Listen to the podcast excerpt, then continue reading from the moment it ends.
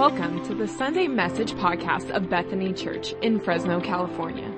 We hope this message will encourage and equip you as you grow in the grace and knowledge of Jesus Christ. If today's message helps you, share it with a friend. If you would like to know more about the ministry of Bethany Church, please reach out on Facebook or at BethanyChurchFresno.com. And now, here's this week's message. I am absolutely positive that there is no one here today that has ever interacted with a judgmental person. You ever met one of those people? Oh man. I tell you, I've run into a few, and I have actually been one a few times. Have to admit that. You get a little judgmental sometimes, a little judgy in your life. You know, I've heard people say, oh, she's not that pretty. You should see her without makeup. Right? Yeah, we get maybe a little envious and we get some judgment going. Or, you know, he may be good at sports, but boy, that guy is dumb as a rock. Right? I mean, you can say things that put people down while you're giving them their due. But at the same time, you, for some reason, just feel this need to put people down. Yeah, they got a promotion, but they really didn't deserve it. Or, we would have won that game if it wouldn't have been for the referees, right? I mean, if they could only see, right? Buy that guy some glasses. We could go on and on and on and on about how we, not so subtly, put other people down. We look at them, we see them, and for whatever reason that we have, we feel the need to be judgmental. And these people are not fun people usually to hang around. And it's not really that fun to even be one of those people. It's just you're always on a downer. Well, why do we judge people so quickly? I think it's because maybe we're all a little bit insecure. And because of our own insecurity, we have this need to just lower the bar a little bit, maybe so we can jump over it. Or we can feel a little bit more important ourselves. I think we've probably all done it at some level. It's an easy thing to do to tear someone down so we can rise up a little bit maybe in our own eyes. But we're talking about the words of Jesus, and one of the words of Jesus we see in Matthew chapter 7, verse 1. If you have your Bible or your Bible app, open it up right now. Matthew chapter 7, verse 1, it says this. Jesus says, do not judge. Pretty simple, pretty straightforward. Do not judge. Now, John White says this. He says, Jesus is realistic. He does not anticipate that the Christian community is going to be perfect. On the contrary, he assumes there is going to be tension from time to time, and he knows we have this fatal tendency to exaggerate the faults of others while minimizing the gravity of our own. It's a pretty insightful statement, really. Now, Jesus said, do not judge. But there are a few nuances that we need to look at today. He says, do not judge, but he is not talking about the court system. All right? This is not an indictment on judges or Judge Judy, you know. The courts are there for a reason. And Jesus even talked later about, you know, if you've got a problem with somebody, settle it on the way to court. So you don't have to go to court, hopefully. But if you do go to court, I mean, they had judges in those days.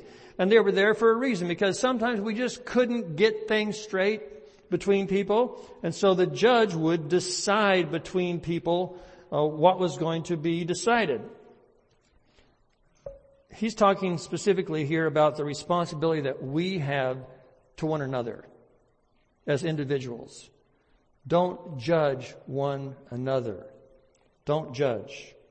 Now, the second thing I see here is Jesus is also not talking about our ability to discern right from wrong when it comes to ourselves or the actions of others.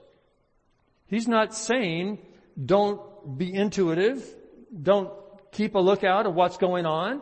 There are other places in Scripture that talk about the fact that we need to be careful either when we sin, so that means that we have to be aware of it, but also when others sin. And there are specific commandments and directions in the Bible that talk about what to do when someone else does something wrong. Right? That's a whole other message. So, when he says do not judge, it's not about the judicial system that we have in the United States or any place in the world. And it's not about being blind to the things that other people do. He's not advocating turning a blind eye to the sins of others. He says here, John White says, it is not a commandment to be blind, but a plea to be generous. So Jesus, if you take his demeanor, what he is trying to get across to us is, I understand that it's very tempting to be judgmental. I mean, God made us. He knows us. He knows what our tendencies are. And he says, don't judge. Don't judge. So there's got to be an alternative to judgment, right?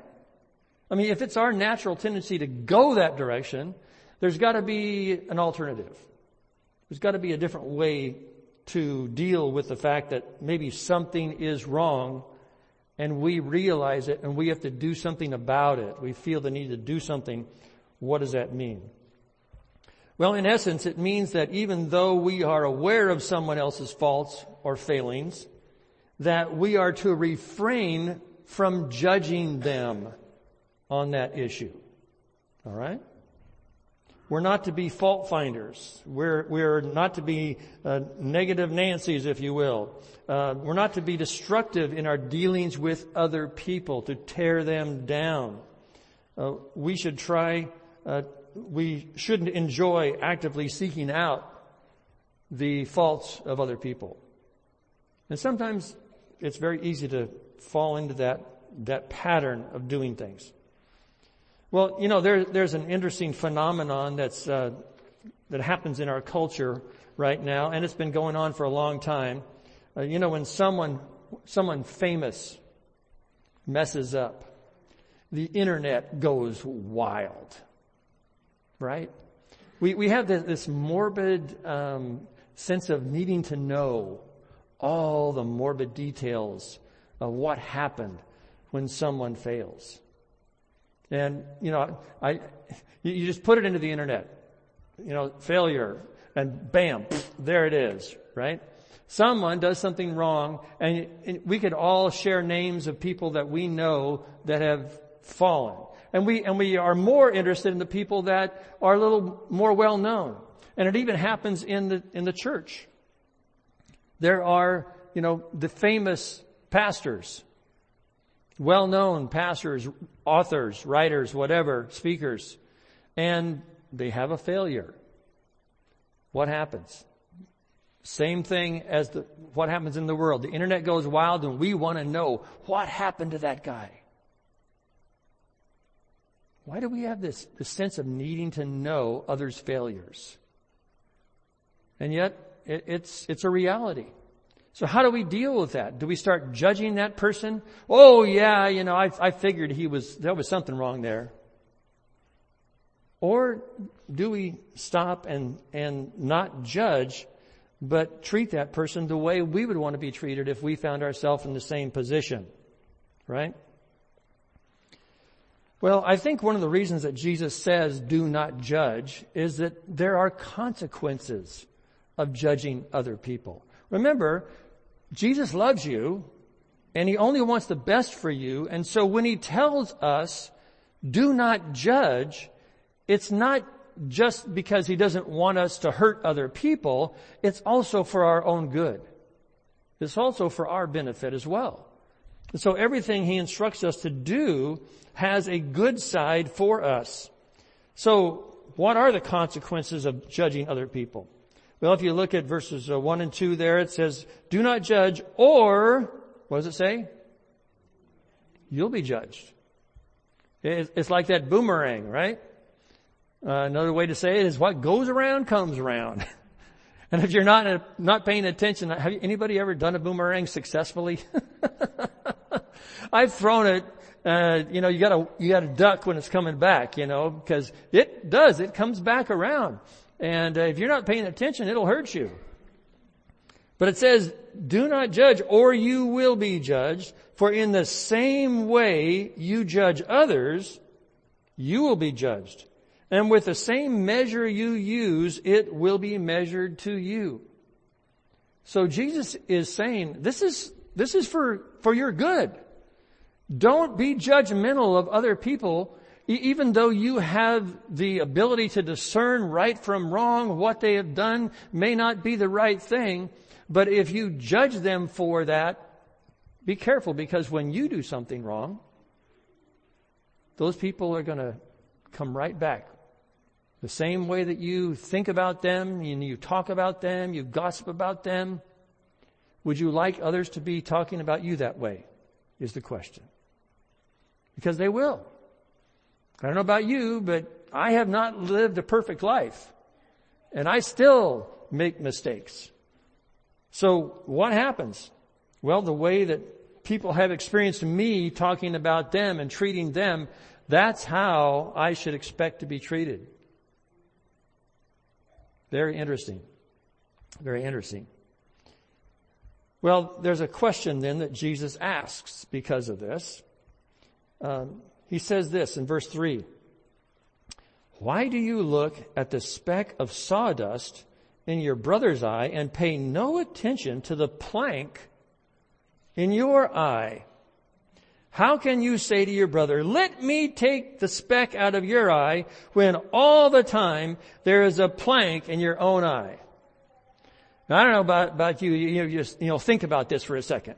You've got something in your eye you can't get out, and you go to a specialist, a doctor, and you sitting there and you're, holding your eye, you're rubbing it, and it's all red and it's watering and you're just miserable. And finally, after waiting 3 hours like you normally do at the doctor's office, you get in to see them, and the doctor walks in finally, right? And he has got this big old log sticking out of his eye. And he says, well, let's take a look. And you're going like, dude, you got your own problems, right? I mean, it's almost comical what Jesus is saying. And people that think that Jesus doesn't have a sense of humor, think again, right?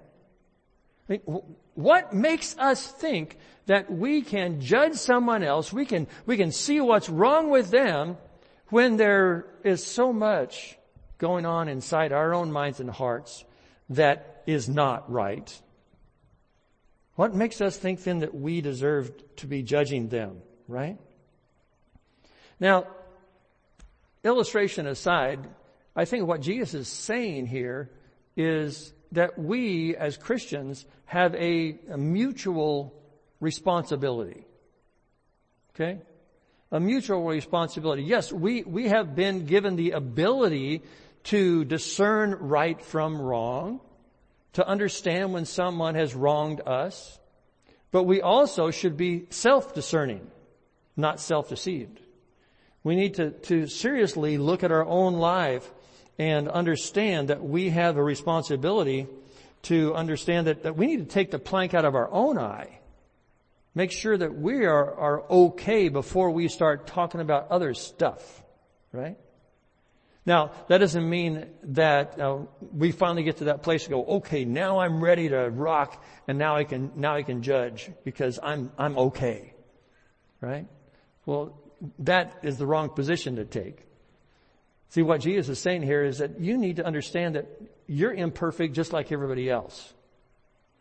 And so when we approach one another, we have this mutual responsibility to help each other, not harm each other. So if we see someone that has slipped in sin, as Galatians 6 talks about, we have the responsibility to restore them, it says. So this mutual responsibility requires one thing, and that is a huge amount of humility. Not false humility, but genuine humility. Genuine humility basically takes an accurate assessment of yourself. It says in the Bible, don't think more highly of yourself than you should. Now, it takes a long time sometimes to get to that place to where you actually are able to manage that. But we need to find and ask God to create in us a heart of humility when it comes to dealing with the failings of others. Because we all hope, I think, that when others see our sin, that they deal with us with compassion and kindness, understanding that they too have their own faults